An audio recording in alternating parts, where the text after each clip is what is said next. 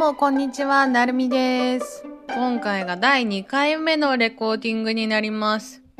いやー、前回のやつ聞いてみたんですけど、ほんとお話しするのめっちゃ下手ですいませんっていう感じです。いやー、でもこれを通して、そうですね、アウトプットとか話術、相手に伝わる話術っていうものを、こういろいろ上達していければすごくいいなと思って、これからもうちょっと拙い部分はあると思うんですけど、頑張って話していこうかと思います。で、2回目の今回は、別居理由についてお話しできればなと思います。そう、別居理由ですね。まあ、ざっくり言うと、その価値観の違いと、あとお金の問題ですね。現在の状況から説明しようと思うんですけど、今、私と元旦那さんは別居状態になるんですよ。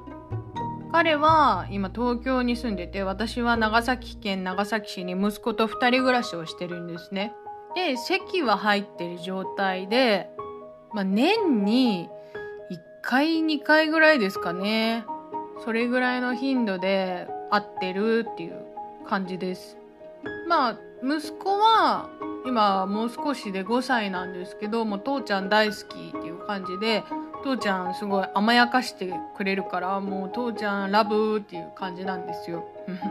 そうなんですよ。で、まあ、別居してからの方が家族関係としてはすごくいいですね。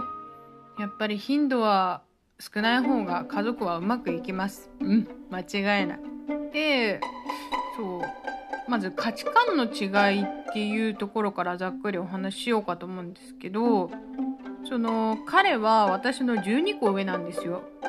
で、すごいあの離島の方で住んでて、長男ですごいお母さんとかお父さんとかに大事に大事に育てられてるんですよ。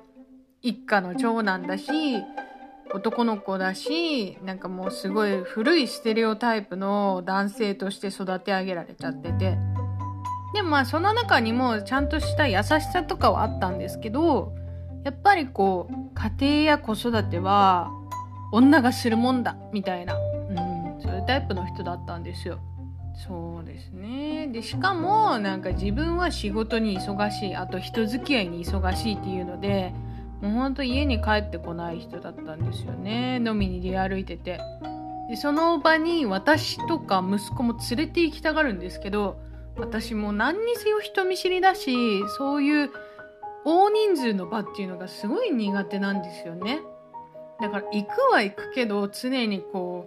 う、無理して頑張ったりとかしてて、そういうのにも結構疲れ果てていた感じだったんですよ。でも、その、彼はなんでもっとみんなと交流しないんだ、みたいな感じで。で私はこういう性格だから、もうそれは直せないってずっと言ってて。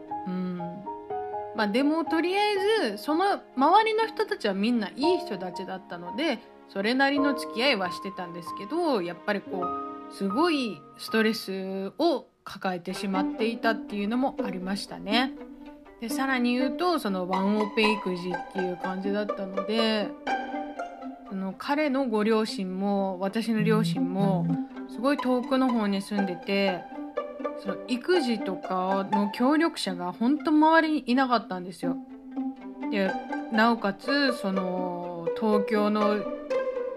なんか会社に勤めて毎日こう通勤電車に揺られもうなんか家に帰ってまた子育てしてみたいな。もう自分の中ですごいいっぱいいっぱいになってたっていうのもあって。うーんすごいあの当時思い出してももうあんまり記憶ないですね。うん忙しすぎて日々がでも私本当はその忙しいとかきつい疲れたとかっていうのがすごい嫌なんでそういうのも言わなかったんですよで相手もそういうの言わないと伝わらないタイプの人だったのでなんかこうねどんどんどんどんお互いがこうすれ違っていってしまっていたっていうのがありましたね当時は。いやあとはそうですね金銭問題ですね。まあ、その人付き合いがいいっていうことはよくこう飲みに出歩いたりだとか交際費とかっていうものにすごい出費がかさんでてでその席を入れる前から一人の時にも彼は借金を抱えてたんですよ。でまあそれも承知の上で私は籍を入れたんですけどなんだろうな子供が生まれたら変わるかなみたいなちょっとその淡い期待を抱いてしまっててで結婚する前にもちゃんとそういう話し合いもしてたからちゃんと少しずつでも減っていくだろう大丈夫だろう変わってくれるだろうみたいな期待を抱いてしまっていた自分の愚かさですね。でまあね結婚してみてもそう変わらずで家にはいないわお金は使うわみたいな 悪く言えばそんな感じですねだからそういうのでどんどんどんどん気持ちもすれ違っていってて彼のお給料分内で収まる分だったらいいんですけど私で働いているからそっちも当てにしてこう交際費とかをすごい使ってたっていうのがあったんですね。うん、私は結構なんかもとも結婚前まではすごい私もお金にルーズなタイプだったからそこまで深くは考えてなかったんですけど子供が生まれてやっぱりお金がないと子供のやりたいことって叶えれない時があるじゃないですか。だからそういうのを避けたくてそのまずはある借金を返済してでどんどんプラスにしていきたいっていう気持ちがあったからそこでよく衝突してしまってたっていうのがあってまあでもそれが普通だとは思うんですけどね。親だったら子供に苦労させたくないじゃないですか。お金の面では特にね。で変えれる部分があるんだったら変えていかなくちゃって思うからね。そういうのでやってたんですけれどもやっぱりこう合わないっていうのがありまして、うん、でさらにちょっと愚痴っぽくなってすごい嫌なんですけどその彼のご両親もすっごいルーズな人だったんですよお金の面で。なんかまずお金がないってなったら私の場合ですよ。私の場合だったらまずその金融機関を頼りにするじゃないですか。銀行に借り入れができないかとか。そう。普通そういうのからまずどんどん確認していって最終的にその金融機関じゃ機関じゃない誰か個人に借りるっていうふうに行き着くと思うんですけど彼のご両親の場合はお金がない。よしじゃあ長男のあいつに借りようっていうスタンスだったんですよ。うん、でお金がなくなるたびにちょっとしばらくしてお金返すから借りれないみたいな。借りて当然だろうみたいな感じのご連絡をいつもいただいてたんですよ。で彼も長男だからすごくご両親には優しくしようみたいな感じでいつもいいよって2つ返事でやってて。でもそのお金の出どころは私だったんですよね常に。だからもうそういうのも結構耐えれなくて。うん。やっぱ夫婦になるとねこうお財布は別とはいえその家庭での資産形成を作っていくのは2人じゃないですか。だからその2人のその価値観が一致してないと本当に苦しいと思います。まあいろいろね愚痴を言えばきりはないですよ。悪いところだけ今言ったからこういう風になってても彼のイメージもすごい最悪な人だったと思うんですけどでもやっぱ父親としてはどうだったんだろう。息子は嫌ってはいなかったと思います。ついてはいたのかなまあ一応父ちゃんっていう感じですごい懐いてはいたんですけどあんまり家にいなかったからそんなに遊んでたっていうこともないですけどうんうなんだろうなやっぱそれは子供本人にしかわからないから何とも言い難いとは思うんですけどやっぱ子供ってお父さんに対してちょっと機嫌取りみたいなこともするじゃないですか。わかんない。うちの子だけなのかもしれないけど。まあ、父親としては可もなく不可もなくっていう感じでしたね。ただ旦那としてはちょっといけてないなっていうところが多くてうん私もすごい我が強いタイプだから自分の人生楽しくしたいのに楽しくできない理由があるんだったらそれをこうどんどん排除していくじゃないけどそういうタイプなんですよ。ダメなものはどんどん変えていこうみたいな。うん。で別居する時も結構ふと思い立って、うん、自分の人生この先ずっとこうやって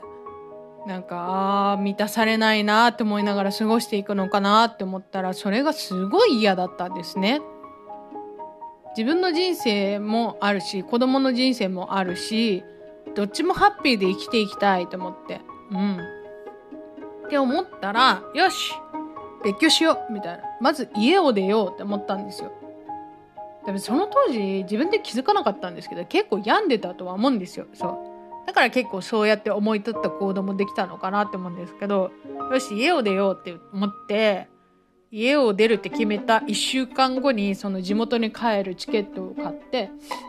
で、荷造りもその間にブワーってして、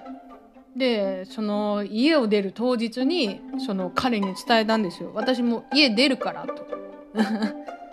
彼は仕事があったので、え？みたいな。あ、そっか。じゃあまた改めて話し合おうみたいな感じで、それが最後になりましたね。で、地元帰ってきて、しばらく実家にはいたんですけど、実家がまあ古いし汚いから、息子と2人で暮らすのも結構苦しくて、うん。で、よし、じゃあ2人暮らしをって決めて、まあなんだかんだ実家にお世話になることはあったので実家の近くで今2人暮らししている状況です。でなんで離婚しないのってみんなに言われるんですけど 私も離婚前提で家を出たつもりだったんですけどまあそのいろいろ彼と離婚についての話し合いをしていると彼の中のマイルールみたいなものがあって離婚をしたら息子とはもう会わないって言われたんですね。で「え合わないってなんであなたが決めるの?」みたいな感じだったんですけど でもなんかもうそれを前提にして離婚っていう感じだったらいいよみたいな。結構脅しみたいに近い感じではあったんですけど。ただまあその息子と父親が合わないって決めるのはあなたが決めることじゃない。息子が決めることだと言って。でそれは決めるにはまだ彼は幼すぎるからその状況をその選択肢を私が取り上げることはできないっていう結果に至ったんですよ。しかもちゃんとそのなんだろう別居してる間養育費みたいなものをくれるのであればじゃあ婚姻関係は続けていってもいいよっていう私の条件も出して彼もいいよじゃあそれで分かったって言ってくれてで今そのお互いのいいなんだろういい形で別居状態を続けているっていう感じですね。でもただあっちにとか私にその新しいパートナーができた場合にはその時点でもうさよならしましょうっていう話はしててまあ別にねいろんな家族の形がありますから今は。うんそれどれが正解っていうのもないしお互いにとって今の関係性がちょうどいいねっていう話も前したことはあるんで今の状況が私たち家族にとっては正解なのかもしれないなと思っています。まあ夫婦としてはねもう終わっていますけど家族としてはなんとなくまだ続いてるって感じですね。そうで来月のね4月の頭が息子のお誕生日なんでその時にみんなで USJ に行こうっていう話をしてるんですけどねえ今ねコロナがまた第4波が来てるからもしかしたらそれもいけないかもしれないと思ってて。いやどうなんですかね。そうやっぱコロナが出てそう私もちょうど帰ってくるタイミングが良かったんですよ。コロナがその流行るちょっと前にこっちの地元の方に帰ってきてたから良かったんですけどもしね東京にいる状態でコロナになってたらしばらく地元に帰ってこれなくてで私も多分その辺だったら発狂してもうどうにかなってたと思います。絶対頭おかしくなってた。本当に。だから良かったのかもしれない。いろんな意味で本当タイミングがよくこっちに帰ってきて別居ができたなと思ってます。いやどうなることでしょうね。息子はでも本当今父ちゃん大好きだから。それで息子が良ければ私はそれでいいかなと思ってます。ねいろんな形の家族が今あると思うんですよ。いろんなケースのお話を聞いてみたいですね。シングルファザーの人のお話も聞いてみたいですしそのシングルマザーは、まあ結構周りには多いんですけど、やっぱこう地元に帰ってくると家族と同居してるシングルマザーの人がすごい多くてで家族のサポートがある上でのシングルマザーだと結構ね気持ちの余裕はあるかなとは思うんですけどその家族がいないもう完全にこう一人でこう家庭を守ってるシングルマザーのお話とかもいろいろ聞いてみたいですね。ぜひ皆さんもなんかそういうお話があれば聞かせてください。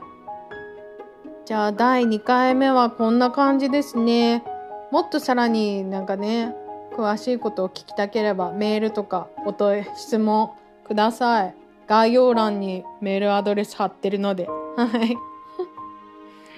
はい。ではまた次回、なるみでした。